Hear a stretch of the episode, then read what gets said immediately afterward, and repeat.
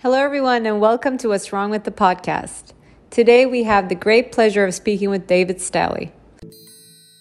David is an associate professor in the Department of History at the Ohio State University, where he teaches courses in digital history and historical methods. He holds courtesy appointments in the Departments of Design, where he has taught courses in design history and design futures, and educational studies, where he has led the forum on the university. He is the author of Historical Imagination, Alternative Universities, Speculative Design for Innovation in Higher Education, Brain, Mind, and Internet, Deep History and Future, Computers, Visualizations, and History, History and Future, Using Historical Thinking to Imagine the Future. He is an honorary faculty fellow in innovation at the Center for Higher Ed Leadership and Innovative Practice at Bay Path University and was recently named a fellow at the Center for Science and the Imagination at Arizona State University. He is host of the Voices of Excellence in the Arts and Sciences podcast and host of Creative Mornings Columbus.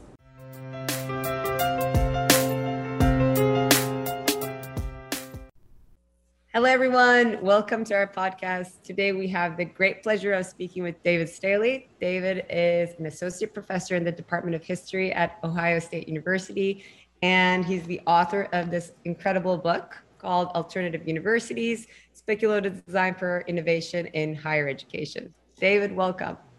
Thank you, Pinar. Thank you for inviting me. So, please tell us more about yourself and your background. Oh, uh, so uh, I guess uh, I'm an historian who uh, doesn't like to stay in his lane.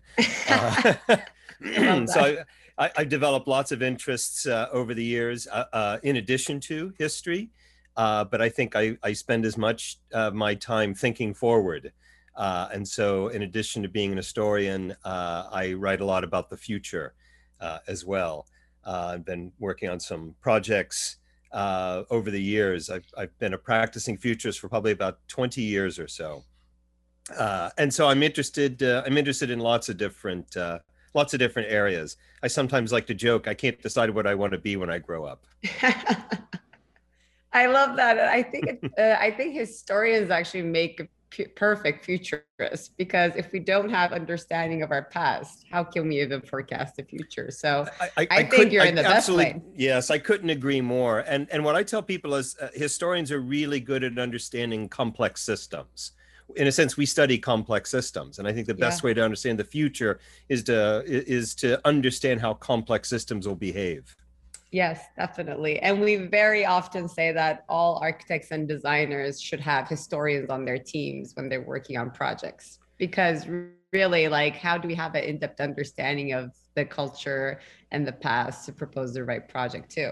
It's kind well, of I, being understanding the future too, right? You are preaching to the choir there. So, so I, I uh, actually have a courtesy appointment here at Ohio State in the design department. So, in fact, I'll be uh, teaching a uh, class this fall in design futures, and so trying to teach the next generation of designers uh, uh, how to be how to be good futurists. Amazing. Is there any way people outside of the university can join in and listen in? Well, let's see if we can figure that out. Okay, perfect. We're announcing this officially on this podcast.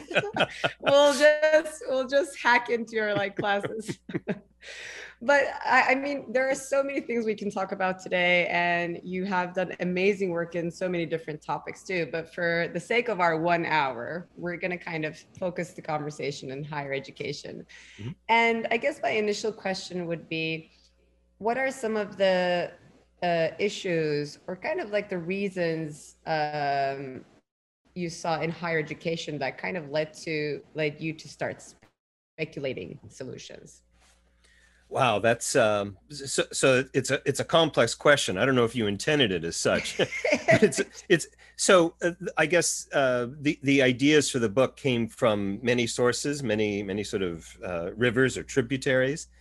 Um, so I guess the first of these was about a decade or so ago. Uh, I was part of a, a team that was uh, putting together a business plan to start a new sort of online university that we mm-hmm. we never got funding for, which is too bad. But the the the exercise uh, was really fascinating for me, and uh, it, it, it led me to start asking a question: if, if if you were to start a university today from scratch, what would it look like? And I think that one of the things that uh, that I that I took away from that from that whole experience was that uh, we were well that that that many institutions look like uh, every other institution. And what I mean by that is that there's an awful lot of there's a lot of copying that goes on in higher education, right. and such that in in many ways, uh, many institutions, and I understand this is a generalization because just in the United States alone, there's something on the order of about 4,000 institutions of higher learning. And, and, and then you add to that the number of institutions worldwide. But I think as a general phenomenon, there's a sense that, that, that many of them converge toward the same sort of institution. Yeah. Uh, and then they start to look uh, alike. And one of the challenges that that brings about is that um, uh, higher education is quickly becoming a commoditized industry, meaning mm. that there's very little differentiation between institutions, and that what you're really competing on ultimately is price. And that's true of any sort of commoditized industry. And so, one of the arguments I make in the book is that what uh, there, there are lots of challenges facing higher education today, and I don't mean to minimize those, uh, but that that, that a paramount problem maybe is lack of differentiation. Uh, and so the book is as much a call for imagination, strategic imagination, and thinking about what universities can be. But that's like all. Of, I mean, it's such a good point that now I'm even thinking about kind of like the accreditation system, right? That that's also meant to like giving a stamp of approval to a department or an education system to be basically be more like the standard. So that's like one way of losing the entire differentiation. And I guess, um, you know, in developing countries, we see there's a lot of looking to West yes. in what, you know, what's happening there. So that's also a different way of copying. Um, and I guess to your point too, when students uh, select universities now, it's either like, is it a well-known brand? So can I like use that name in the resume, or they know a professor, um, or there is uh, a program, but it's still a department or like a program within a similar system that does not always exist in other schools, but it's still a program, right? So the curriculum setup and everything is very similar. So it's never about the how I will learn, but it's more about like the branding and the details. well, I think you're you're, you're quite correct, and I'm I'm I absolutely agree that um, at, at, root here we're talking about branding. Now, those of us in higher education um, really don't like to talk about branding because that sounds too much like corporate speak and too much like like like business. But uh, what I oftentimes tell my colleagues is that universities, colleges and universities are in the reputation business. Hmm. Whether you whether you like it or not, so we are in the reputation business. And building a reputation is actually a really really difficult, challenging thing to do. Uh, and uh, I think uh, that it, at root, some of the issues around um, the lack of differentiation has to do with a uh, sort of a common sort of branding. We have to be like so and so. We have to be like this institution. Whether you're talking about inside the United States or indeed as you're talking about people outside the United States copying or wanting to emulate uh, uh, institutions institutions in this country. But at, at its root is the is is a, a sort of a reputation economy, right. and that's something that I think we we lose sight of in higher education and it's interesting how we also grow up to and i don't and this is probably going to change right um as you know uh, well i guess there are uh, many factors that contribute to it and whether that is uh, you know the next generation and the generations from uh, there and technology and even like the higher uh, life expectancy we have uh, we start there are many ways like the general public might look at education differently. But we grew up uh, really buying into that reputation business really. Like i i don't think i mean maybe we decide okay i want to study this versus this but we didn't necessarily question how we're going to get our education um, and you know, like just buying into brands because we knew that may get us a job, right? Like there was not much in depth thinking of like what we really want and how we really want to learn. Um, I, and we never even like thought of it that this was awkward because we grew up in that system. So it's interesting that um, there, I guess there was no motivation for the educate higher education industry to change too because there was no demand. We are um, uh, and again i'm speaking in, in, in uh, as a generalization here but we are a very conservative institution uh, uh, generally speaking. One of the root sort of philosophical questions i ask in my book is what is the hmm. university for? What's its purpose? And it's a question that well, either we, we we ask in very sort of um, simplistic terms uh, or we sort of pass that off as well everybody knows what a university is for but i'm asking a more sort of fundamental sort of existential sort of question. What are universities for? And that question is one of the things that i think undergirds every one of the speculative designs i lay it on i lay out in the book. Each represents a different purpose a different function, a different mission, whatever sort of term you want. And this is something that I've been saying uh, to to uh, audiences, to all sorts of institutions. Uh, you should be asking yourself, what is our purpose? What is our function? Uh, yeah. And to what degree is that purpose and mission distinct? Uh, and to what degree does it make you sort of stand out from others? Or in answering the question, are you really uh, uh, providing a service that every other institution is providing? And uh, you mentioned uh, uh, young people, younger generation. I think that one of the things, and this hasn't been entirely clear to me, frankly, Pinar, until you asked me this. I think that that this is a question, even if they're not stating it explicitly, this is a question that young people are asking. What is a university for? Right. And we in higher education, I think, need to uh, give that deeper thought and act upon that question much more so than we have. Right. And you you do talk about a lot about like how, you know, this like mass online courses became so popular and we thought that might change the way like we're learning and it didn't necessarily make that big impact maybe like we thought that it would do like complete shift in the industry and the way we learn but of course and it takes generations potentially like the more generations are like well i can learn this online. And also like we now have a whole generation that that like experience like two years of covid yes. which like they already are like yeah i can do this remote and online. Like now there's actually like even more uh, like it's more familiar to them to be able to do that at a much younger age. So for univer- higher education, it might even be more like, yeah, obviously I can do this remote. Um, so there is definitely, you know, um, maybe it took like more than it would, but there's definitely more uh, buy-in to just like, I can like learn a class online. Why do I need to go on campus and sit in front of a professor and listen to them?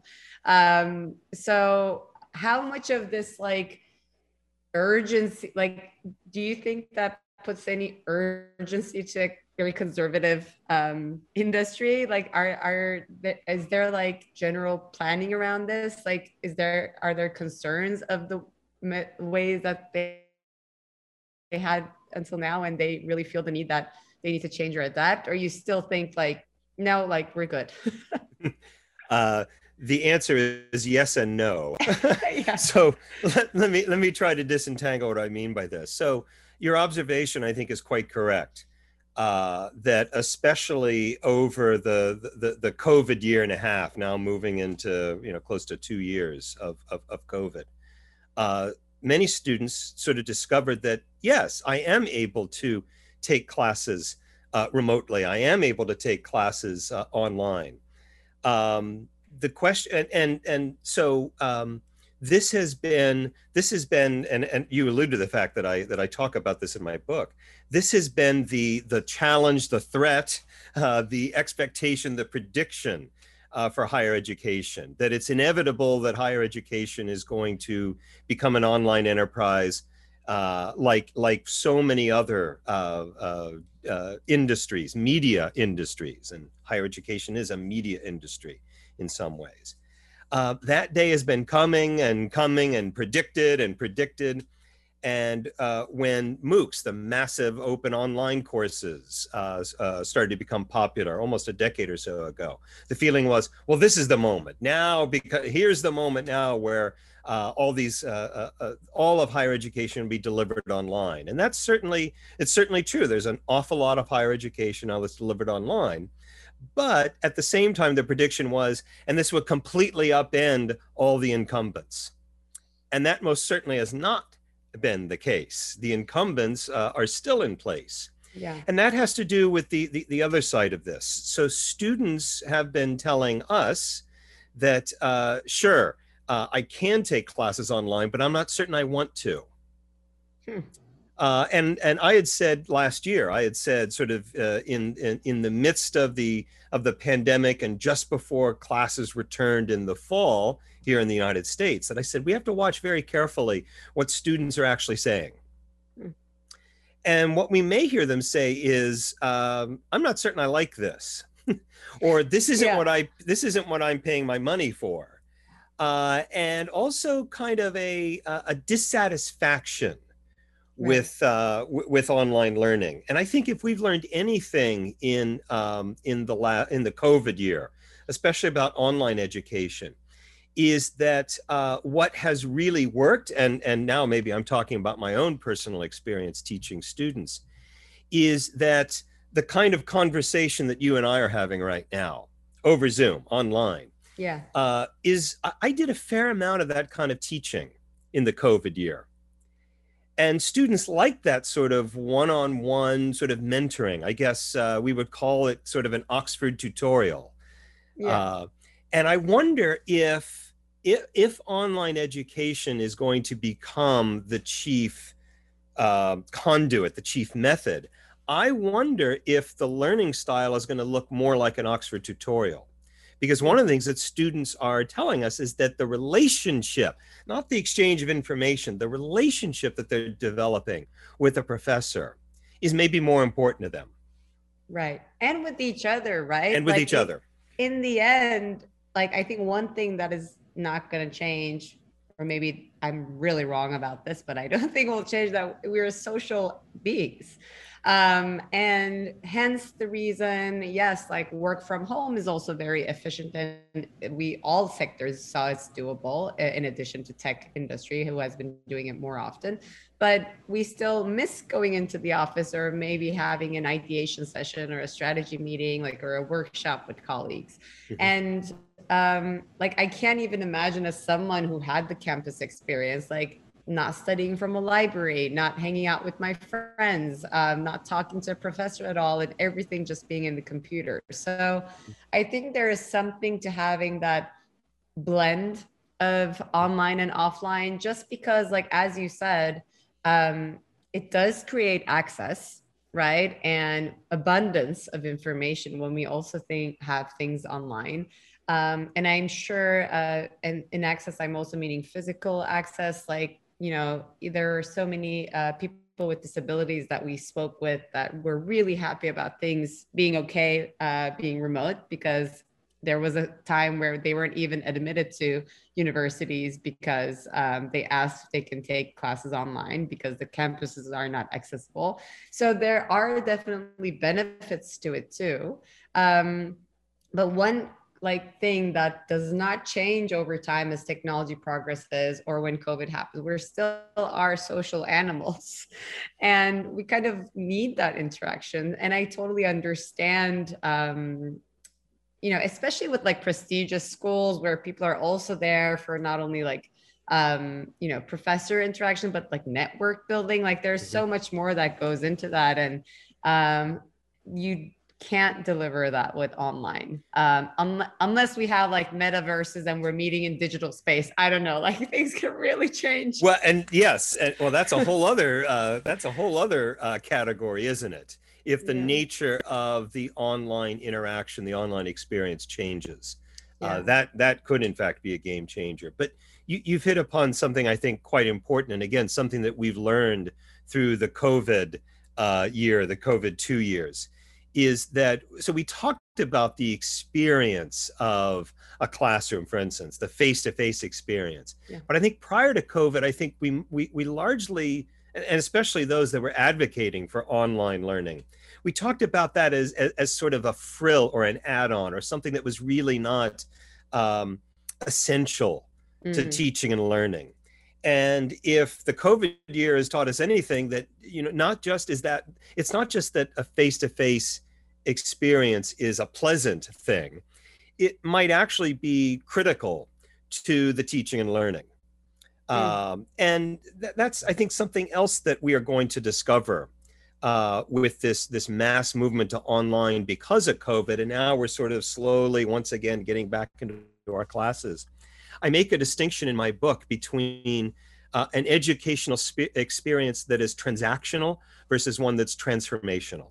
Mm. And I am old enough that uh, when I went to university, uh, I assumed that it was that I that it was going to be a transformational experience, that I was going to be a different person hmm. at the other end.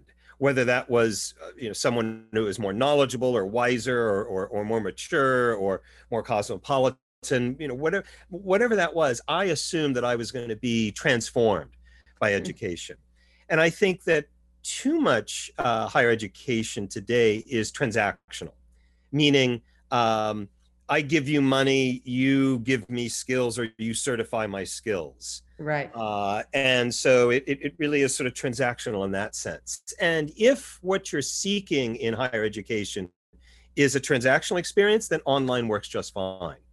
There are, well, I, I'm hard pressed to think of any examples. I'm sure they're out there, and I'm sure we're going to get all sorts of complaints when I say this.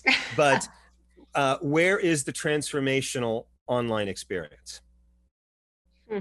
And who is sort of marketing that as, right. as, as central to their online experience? Uh, I'm sure we will we will hear that.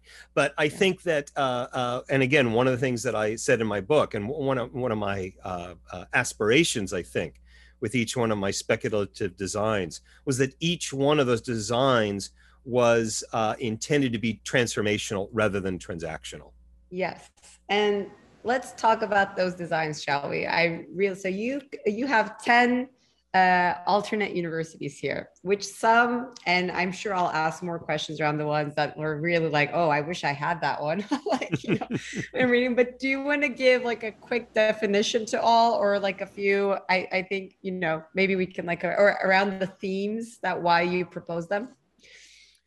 So uh, I the subtitle of the book is speculative designs, and I describe these as speculative designs, and that has to do with um, my intention when I first started writing the book, mm. which was to propose an alternative uh, or an alternate university um, as a way to in, in, the way that we do speculative design, right? Which is meant yeah. to be discursive, which is meant to uh, provoke, which is meant to uh, get us to think about our current systems and structures.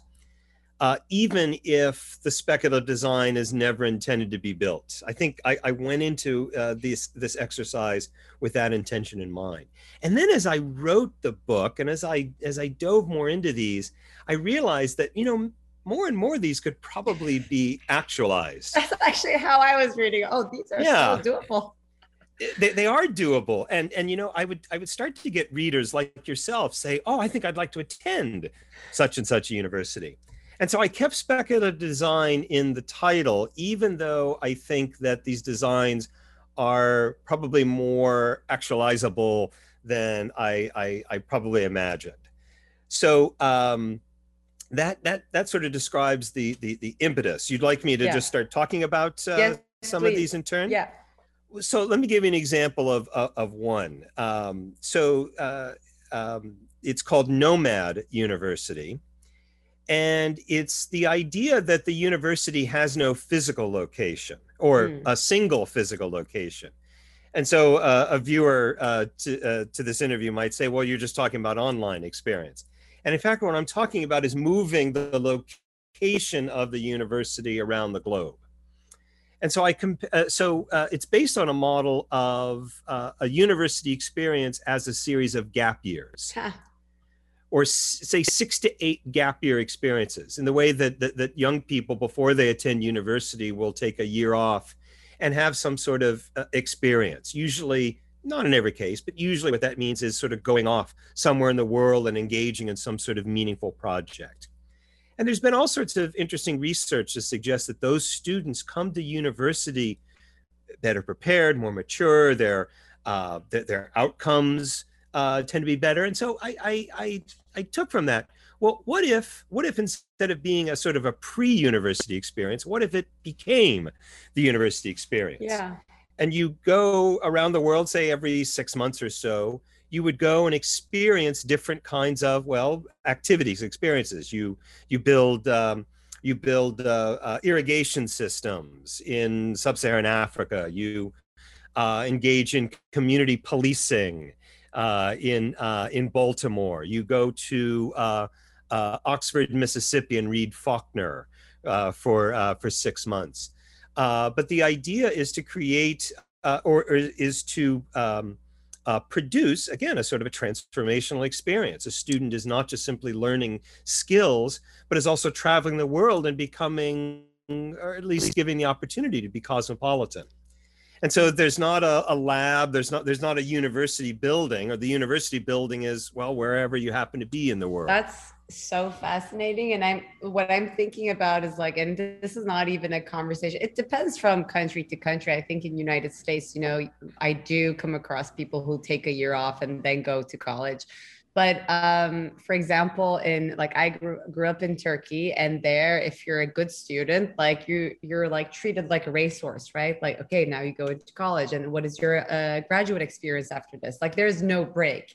You like get all the degrees that you can and then you get like aim for the best job. Like that's kind of and maybe it comes from like a survival instinct when you're in a developing country and there's more concern about the future then you're let me get everything today. Maybe that's uh, like kind of the baggage we have like going into this. But i often and have be as someone who went into graduate right after undergraduate, what I saw was like after um, I started working after graduate school, I was like, I really did not understand why I was taking all these classes. Like I had no idea. And maybe like four years into my like work life, I would be like, oh, this is why I took that class, you know, and there's like such later appreciation to what I was learning at the time. And what you're describing to me is like almost you not only acquired the skills as you go, but you also found your interest, what you want to learn better. Maybe the Nomad University has like elective classes that are so much more flexible because of that. And such a more um, purposeful and self-curated education in that sense too, because you just know yourself better and therefore you know what you want to learn better um, and also just like you know world exposure is like one of the biggest educations a person can get anyway absolutely so. yes uh, and in, in phrasing it the way you have pinar uh, one of the one of the themes that sort of runs throughout uh, uh, uh many of the alternative universities is that uh, i play around with graduation requirements and especially subjects and disciplines so in the Nomad University, for instance, uh, a student doesn't major in uh,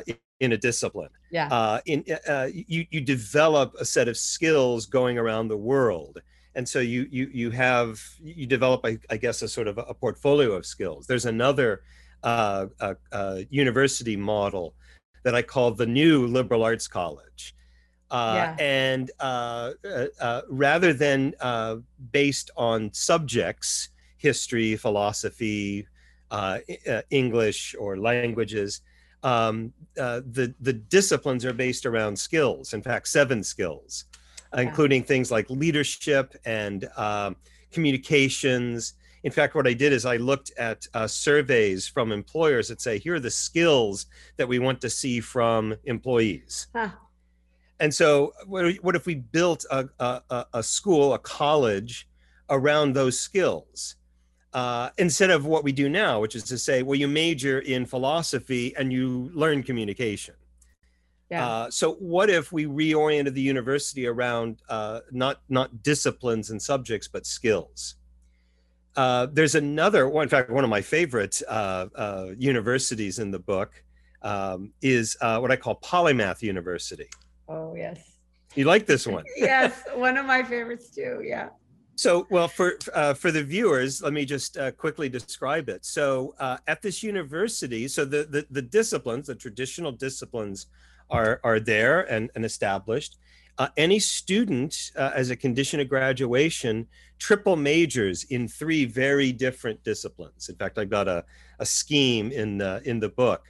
Uh, but you essentially so um, instead of majoring, say, in history and English philosophy, or uh, business, finance, and accounting, a student would uh, major in philosophy, uh, finance, and dance. Ah, I love it so much. Maybe because also my like personal, uh, like always, maybe like regret, like in again, like going back to countries, sort of like if you are, you know, a good student, you're expected to study like a certain programs in right. school, right? And the perception is, oh, if you study any of other of these, you won't get a job. So like I studied industrial engineering, but always had huge interest in psychology. And so when I was reading this, I was like, oh my God, I could have still done engineering and music because I also just, you know, is, uh, love everything about music and then psychology. Like I could have mixed this up like so well. So I definitely, yeah, that's why it was one of my personal favorites and uh, I'm I'm absolutely delighted uh, and very pleased to hear that. Uh, but you know, I, I, think you've hit upon another important point in this is the sort of the expectations for society, and I, I want to yeah. say society rather than, than rather than say the workforce or the True. workplace. True. Uh, although that's a, a big part of it, there are expectations about what a graduate needs to have and I think that, uh, and I don't know how much I address this in the book. Uh, I think for any one of these uh, universities to be uh, uh, created, instituted, started up tomorrow, um, we would also have to sort of alter the uh, the demand side of the equation. Yeah. So and so take Polymath University. So one could argue that well, you're not really specialized in anything, and so maybe that doesn't make you employable. To which I would say I would want to go to employer to employers and say, wouldn't you want to hire a person with this sort of cognitive flexibility? That this is a desirable a, person to have in your organization, not because they fit in within some predetermined silo, but that they have this sort of breadth of knowledge and understanding. That that's the sort of person you should be looking for for your company.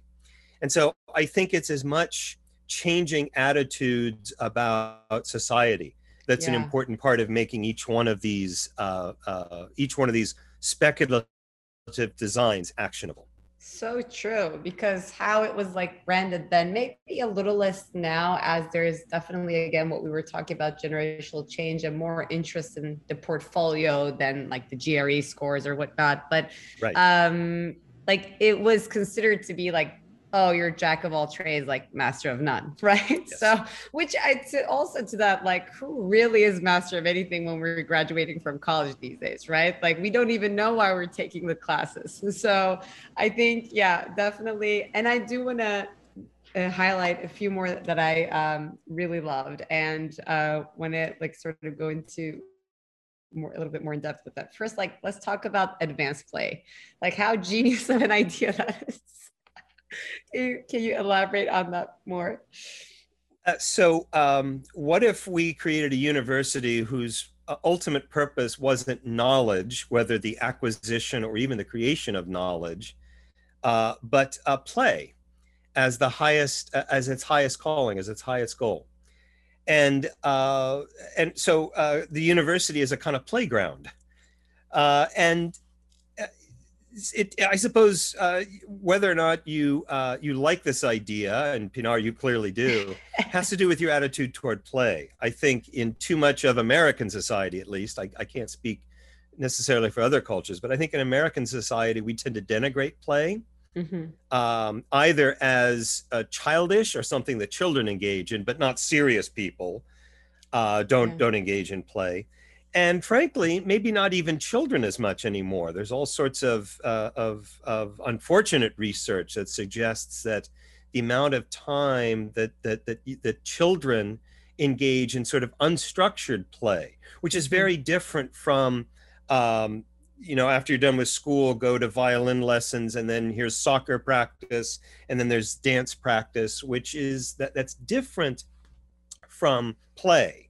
Uh, yeah. Uh, and so the amount of time given over to play actually seems to be uh, getting smaller and smaller, at least among American uh, uh, American children. Um, this would be an institution whose purpose is to allow people to engage in play uh, which and there are all sorts of sort of definitions, but oftentimes play involves sort of appropriation uh, mm-hmm. and and and uh, uh, uh, divergent uses for objects. It means pretend. it means um, it means experimentation. It and it also implies sort of engaging in some activity just for the joy of it and not because it fulfills some sort of function.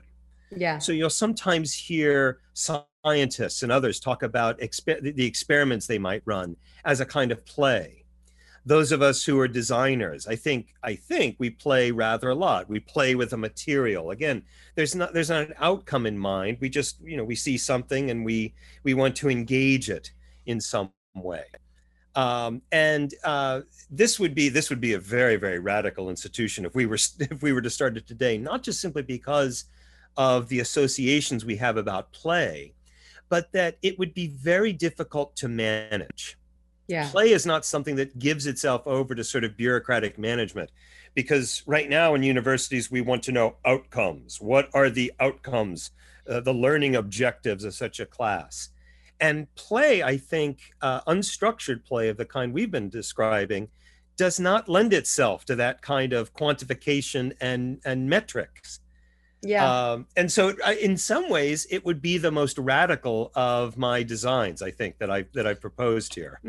radical, but at the same time, I think it's one of the uh, one of one of the examples where it's easier to maybe uh, create as an intervention or hack into existing universities. So, like to your point, and as designers, definitely like so much of the design process is very unstructured. Like I, with my industrial engineering and finance background, I tried to structure uh, the design team all the time and I never uh, accomplished it.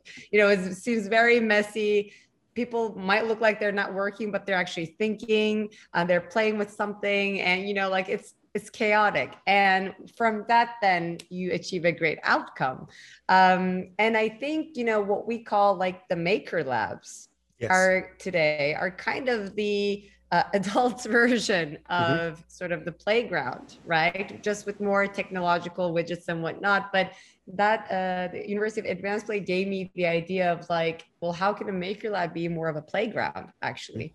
Uh, and there, there are what is interesting to me too was um, you know, this is not an uncommon conversation in early childhood development, right? Like there are so many people like Waldorf and Montessori that sort of talked about the importance of play and learning. So, what made us think suddenly when we were 18 or 20 years old, and given that like expected life longevity is like 100 plus now, what made us think that that was okay for like the first six years of our lives?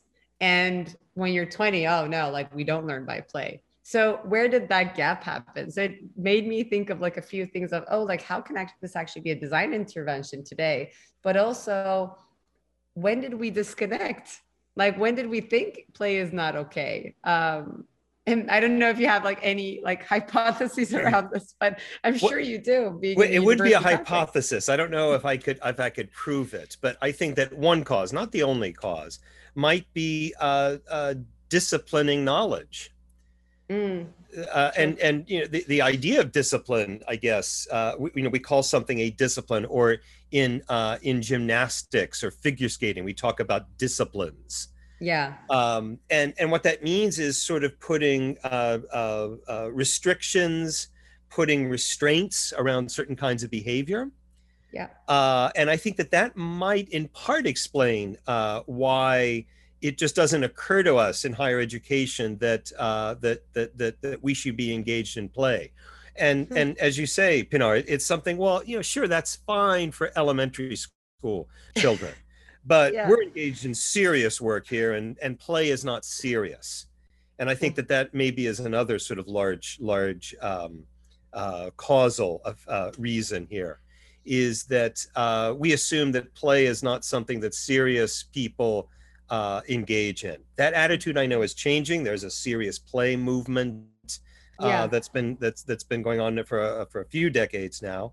Uh, the Lego people have been very good, I think, at uh, not just simply selling those wonderful blocks, and they are wonderful, but also providing uh, uh, opportunities uh, for organizations to play.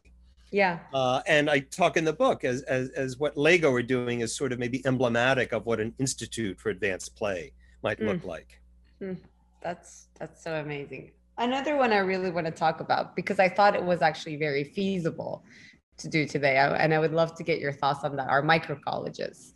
Another one that I really want to talk about uh, because I thought it was actually very doable today um, are micro colleges and I would love to get your thoughts around it further. And so, why not, like, maybe let's give a definition of what micro colleges are, and then we can discuss further. Uh, well, so uh, you're correct to characterize them as micro colleges, plural, because uh, there's more than one. In fact, there's probably thousands of them. So, a micro college is, is defined as one faculty and 20 students and that's the college, not a class. It is a college, uh, which sounds. Uh, I, am I'm, I'm sure there'll be some viewers that'll say, "Well, that's that that, that sounds ridiculous." Uh, but in fact, there is a college uh, in existence today in the United States that uh, that looks something like that. It's called Deep Springs College in uh, in hmm. California, in the Sierra Nevada mountain range of California. Um, and so the idea here, and, and I can talk about sort of how you would sort of logistically make that work, mm. but the idea in some ways is a very ancient one uh, of a single a, a single uh, teacher or um, or uh, mentor working with a small number of students. The uh, system of, of gurus in uh, India before the arrival of the British uh, it would have been very common for a school to have been just one teacher and about two dozen or so pupils. And so, in some ways, the idea of a micro college is is a very ancient one, a very old one, and I also think one uh, that has a lot of appeal. Uh, and I write, and and and I'm not I'm not dismissing large universities. I teach at a large university, but it's based on the idea that uh, that there's something about uh, a, a, smaller scale that is educationally and pedagogically maybe more effective than a large scale university. Uh, one of the more proximate ideas uh, that, that that that got me to think about a micro college is the so-called micro school movement that we're seeing in K-12 learning. Mm. And those those micro schools are actually quite bigger than what I am imagining for a micro college, but we're talking about schools on the order of about 150 pupils. Uh, and some of this is based on the, the so-called Dunbar number, Robin Dunbar's number, that the number of of really effective relationships that any one person can have is probably no more than 150. Mm. Uh, and so uh, that's that's where some of the uh, the creators of micro schools are getting that idea. So, um, um, and again, uh, I, I, mentioned the idea of an Oxford tutorial early on in this interview. In some ways, the uh, a micro college would be based on on that, the kind of the scale and intimacy of an Oxford tutorial as a way of thinking about the organization of a college. Yeah, yeah, and the reason why I thought like in so many ways this is also doable today is well, first of all this is kind of like how we start out our education, right? Like I remember until maybe like third grade, we had like one teacher and we were learning everything through that teacher. And also that teacher might bring in other teachers for specific classes. Um, but you are actually cultivating a relationship with only one person. Mm-hmm. Um, also, I like growing up, like the classes I took were like we were always from like 15 to 20 students in one class. And only when I got to college, suddenly it was 60 plus, which is still considered small. I mean, there are like massive auditoriums with hundreds of students. And like the bigger the classroom gets, the more you disengage from what you're there's just a lot happening. And it's like almost like watching a concert. Like since there's like no no interaction right? Like you're just like the taker of what's going on. If you can keep your attention for like three four plus hours that happen in, in like classes uh, uh, in colleges or graduate schools. And so to me micro colleges were like first of all i could sort of like visualize how that might look like. Like i imagined a campus to be um, not one college, but several colleges maybe that could also benefit from each other, right? So you could actually maybe uh, like for a day, like swap professors on like a topic, or if uh, the students at one college would really want to learn about something, you can actually go to your neighbor and ask if they have anything on that, right? Like I imagine like a city of colleges almost that kind of benefit from each other, but it, it, by by being also independent from each other, students who elect those colleges sort of like curate their own curriculum, which sort of ties into all the like student-based learning uh, theories that are uh, getting more popular, I guess, these yes. days, but not necessarily in higher education, really, but earlier education. So one of the uh, one of the teaching methods of a micro college would be peer peer to peer learning. Uh, but in in describing your vision there, Pinar, in some ways, what we're talking about looks very much like uh, uh, the Oxbridge universities, which are a collection of constituent colleges. I'm talking about colleges that would be much smaller than one yeah. at either Oxford or Oxford or Cambridge. The other thing that I suggest in the book is that a micro college could be located anywhere uh, and so I'm imagining, for instance, a micro college at an architecture firm or a design studio, or a micro college at an art museum, uh, or a micro college on a farm. Uh, in other words, the setting uh, could, well, it, we'd be limited only by our imagination. Um, yeah. Uh, but uh, in a city, especially, uh, uh this is why I say that it would have to be uh, many micro colleges, plural uh, micro colleges in a city of, of, of any, you know, of any size, I would expect to see hundreds of micro yeah. colleges dotted throughout the landscape. Oh, it's so fascinating. It just inspires us now. Like if we start a sour University, we're gonna give the give the credit to you. and I, it will start in our firm, uh, as you suggested. Um, so, I mean, this is all very fascinating. I think I can talk about, you know, all your speculations uh, for a day, but um, we do need to slowly wrap up. So I do recommend everyone um, getting this book and reading it. And before we wrap up, I do want to ask, um, ask someone who's putting forward speculative ideas uh, and designs out there, um, anybody who wants to kind of change the system there within or make progress or push boundaries um, either being inspired by your designs or um, in another discipline or industry. Uh, what would be your advice to them? Um, to uh, practice the responsibility of imagination. I love that. So uh, and uh, and to be to be clear about that, I think that uh, that that that any anyone who is contemplating the future, anyone who's thinking about uh, making positive change uh, today, maybe one of our most important attributes as humans is our imagination. And I would urge every, anyone who's watching this to take that responsibility very seriously. I love that so much. I wish somebody also told me that like maybe 10 years ago. but thank you so much, David. This was so fascinating. Any news or updates or other upcoming books that we should be aware about that you also want to share with the audience? I'm uh, working on a book right now with a co author uh, that's uh, tentatively titled A College in Any Town. And it's an argument for uh, why uh, any town of any size needs a college or university, uh, especially if they want to connect to the knowledge economy.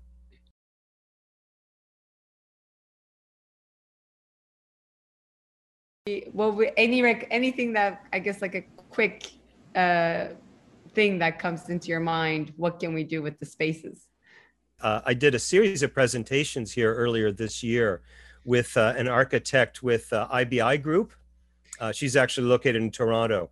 And that was the subject of our presentations. It was taking some of my speculative design ideas and then thinking through what does that mean sort of spatially how do we make how do we give spatial form to what are uh, conceptual uh, designs uh, yeah. and so it's uh, uh, it's uh, that's that's the conversation we can have the way in which we could be designing spaces to induce each one of these speculative designs yeah perfect amazing and i think it ties into so much on everything being local and like circular economy and whatnot. So we will Indeed. very much look forward to that. Thank you so much, David. Uh, this was such a treat. Um, thank you so much for joining us today. Thank you, Pinar. And that is this week's episode of What's Wrong with the Podcast. To make sure you never miss an episode, subscribe to our show on Apple Podcasts, Spotify, or any other podcasting platform.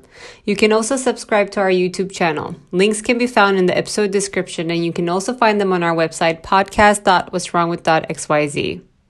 If you found value in the show, we would appreciate if you could rate us and leave a review, or you can simply tell your friends about us. For more details on our guests, follow us on Instagram and Twitter. Don't forget to join us next week. Thank you for listening.